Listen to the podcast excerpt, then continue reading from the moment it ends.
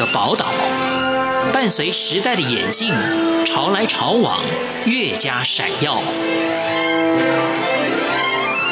欢迎收听《潮台湾》，发现台湾的美好。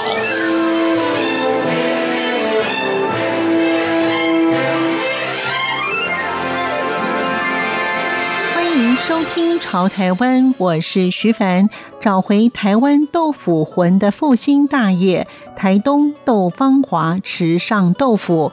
豆腐哥张志宗原先是从事餐饮业，也当上了高阶主管。成日在各种料理跟食材当中打滚，不知道尝上多少酸甜苦辣的滋味。而在人生的下半场，他抛弃了那些五味杂陈、繁复食材跟料理，走入最单纯、最纯粹的、最古老的食物。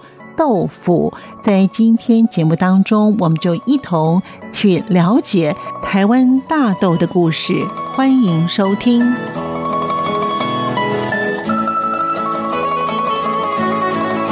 黄豆有分成原生种、古来种。豆腐哥张志忠为何要卷起裤管种黄豆？他说：“大家好，我是志忠，就是在池上自己种豆、自己做豆腐的豆腐哥。”其实我大概当时在转型的时候，嗯，我自己做了餐饮业二十年，二十年，二十年，对。但是我倒没有倦怠啊，只是我呃，就是其实我还蛮享受当时的工作。那一直到我被派到大陆去以后，可能在那个比就比较强调效率啊，强调数字化的环境里，我忽然觉得我好像在这个行业待下去，就生活只剩数字了。我才那时候开始在思索，我这辈子真的要跟数字为伍吗？还是？虽然我在做餐饮，可是我觉得我自己离食材好远好远了。嗯嗯，对，所以我当下就在一个放空的机会里，那遇到了一个做豆腐的师傅啊，他在我表姐的那个豆腐店工作。啊，我在观察他做豆腐的过程的时候，哎，就找回了我以前在厨房里做菜的乐趣。我看到他做豆腐，跟我以前在学做气死的时候，那个整个过程几乎是一样的。对，然后那时候我就想说，哎。我吃了一辈子的豆腐，哎，我没想到，第一点，我不知道豆腐原来是这样做的。那我看到了豆腐的从原料到豆腐的原貌，那之后我又发现它跟气质还有关联了。对，那那时候当下就一种惭愧的心理，那觉得要赶快来学习这个自己熟悉可是又很陌生的食物。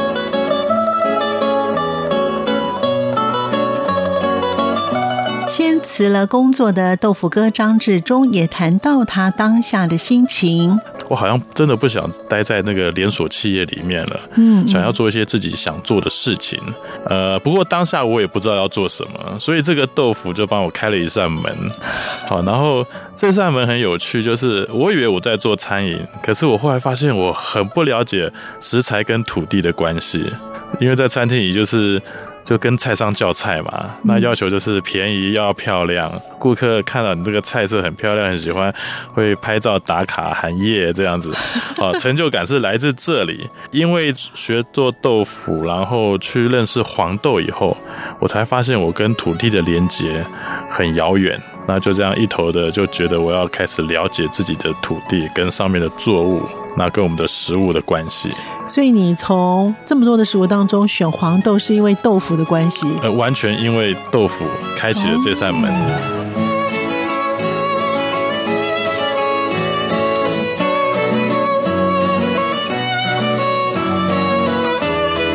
至于黄豆的种类如何区分呢？豆腐哥张志忠也谈到，香气跟甜味是不一样的。其实这些被编号的黄豆啊，它就是我们在台湾的三个农改场，因为他们有在种这个做这个大豆的育种，哦，所以他们会有这些编号。比方说台湾的话，就是花莲农改场，然后高雄农改场跟台南农改场，他们进行这个黄豆的育种。其实呢，就表示台湾是这三个地区是种黄豆的大宗的地带，因为农改场会根据农民的需求去帮他们改良这个大豆的产量。好，然后会有不同的品种出现，所以一代一代这样出现。其实一般在市面上，农夫可能比较求产量跟那个豆子的外观，哈，或者是加工业者会在乎它的蛋白质含量。呃，那可是我看到的点不一样，我发现每个豆子有它自己的味道。做豆浆或做豆腐，它的结构上特性、香气、甜味也都不一样，所以我就开始研究这一块。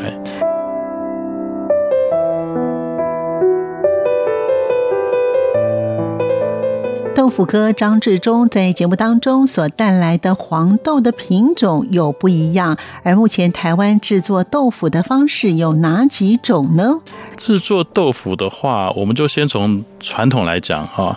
其实我们大概最熟知的还是用石膏，用石膏当凝固剂来做豆腐。比较现在讲究健康的话，会恢复到比较古老的做法，就是现在有名的盐卤豆腐。如果是大量生产的话，大家正好都会用一一种比较很有效率的凝固剂，叫做葡萄糖酸内酯。对，它名字比较长。酸内酯，对，脂肪的脂。对，那其实一般我们的那个包装豆腐啊，哈，就是那种嫩豆腐啊，火锅豆腐，大概都是用这种葡萄糖酸内酯去凝结的。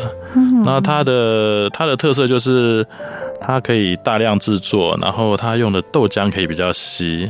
然后成型速度比较快，嗯，所以可以符合这种商业经济的效益，嗯，对。那如果是石膏豆腐或者是这种，呃，这种盐卤豆腐的话，多半就是比较靠手工、比较传统的做法。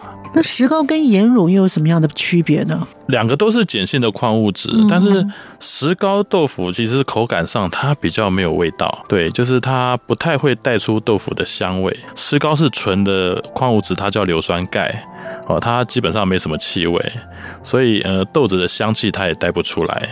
但是盐卤的话，它比较有趣，因为盐卤是海水提炼出来的海水矿物质，它是混合的化学物质，不是单一的。嗯嗯，所以它可能带了一点盐啊，会有点咸味，然后它可以把那豆子的甘甜味就把它带出来了。简单来说，盐卤就是盐巴蒸发完以后剩下的海水矿物质。其实以前台湾的盐是靠盐田，当时有这个人工晒盐的时候。我说过嘛，旁边这个海水矿物质就是盐卤，所以当时应该是很容易取得的。但是后来因为这种传统晒盐的方式哈，它很耗成本、耗人工，那只要一下雨以后就要重来了，所以产量不稳定。所以说到后来台盐它开始做电解盐厂，就有工厂来做盐以后，这种人工的盐田就没有再使用了。所以应该是这么说，就是当这个产业越来越没落。那晒盐的人越来越少的时候，盐卤就变得不好取得。盐卤的豆腐在我们这个就豆腐师傅在制作的时候就是很辛苦，因为他没办法采用机器的方式，必须人工去压制。再回到盐卤本身，它也是人工去日晒啊，所以说它是一个充满人情味的食材。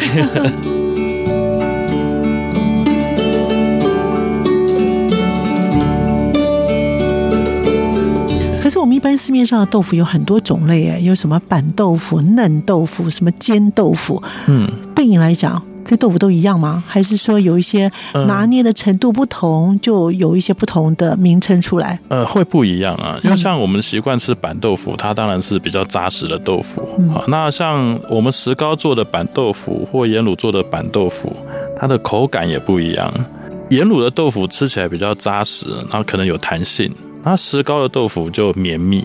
那如果说像日本人的绢豆腐，它也是用石膏做的。绢豆腐它没有经过重力的压去压制它，所以说它就是直接成型了，就放到水里面去，放到那个冰水里面去，然后就是让它的那那个豆腐口感会变得比较嫩跟弹这样子。所以呃各有各的不同，但是只要是石膏做的豆腐，它的余韵都不会有盐卤豆腐那么强烈。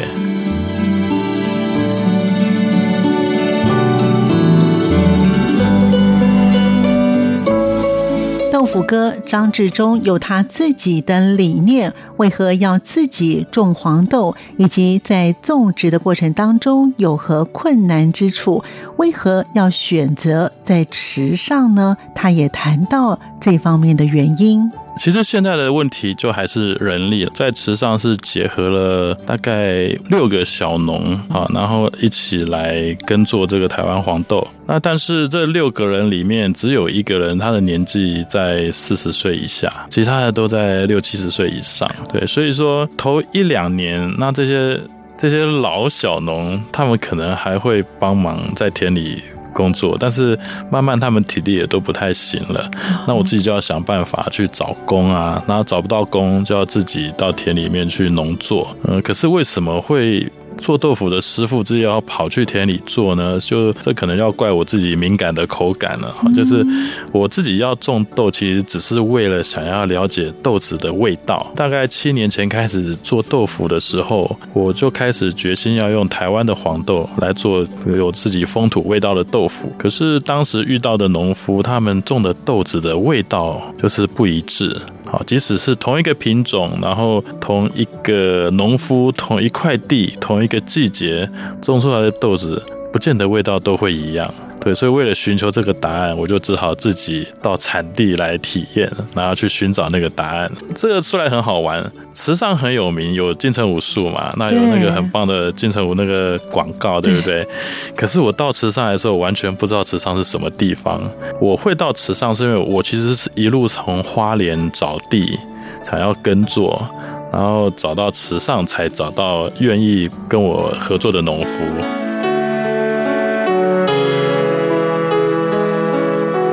我们目前所知道的黄豆的品种当中，有高雄十号、台南四号，但是豆腐哥张志忠的样品当中还有原生种等等，这些都是黄豆，但是有何区分呢？他也谈到不同之处。大洲来说的话，台湾本来不是。原产大豆的地方，所以我们现在市面上看得到的台湾品种的豆子，都是大概从清朝有，就是汉人移民到台湾以后，好，那接下来日本人统治，然后当那个国民政府来台湾以后，不同的时期都有发展不同品种的黄豆。所以说，有时候当我坚持用台湾豆的时候，会有人就会这么说，就说这些豆子都是外来的，都是外来种啊，所以台湾并没有自己呃。没有自己品种的黄豆，所以用美国豆、进口豆或者台湾豆有什么差别？那可是我认为，这个从以前到现在在台湾生根的豆子，它其实都代表台湾不同时期的故事，甚至它跟我们的风土上已经有那个植物性的连结了。对，所以说它其实产生的不同的味道都会有不同的故事。然后不同的豆子，它为什么会被引进台湾？一定也有它被引进的一些道理在，好，就像刚刚我们试的这些豆子，不同的豆子它味道是不一样的，好，那包括它做成豆浆或豆腐的口感、粘性或弹性也都不一样，对，所以我觉得这一块如果我们不去重视它、保留它的话，它就会消失不见了，所以我们就会少了很多故事。我们自己可以在家里制作，除了豆浆之外，豆花，甚至于豆腐吗？还有，为什么豆腐哥这么执着于食农教育呢？在家其实很简单。如果说你要做豆浆的话，呃，应该不用花一个小时；做豆花的话，就顶多再加一个小时。所以说，大家如果礼拜天没事的话，可以花半天的时间，自己从。呃，台湾的黄豆做原料开始，然后做成豆腐。刚好我从事餐饮业，所以让我有办法去保持这种敏感的味觉。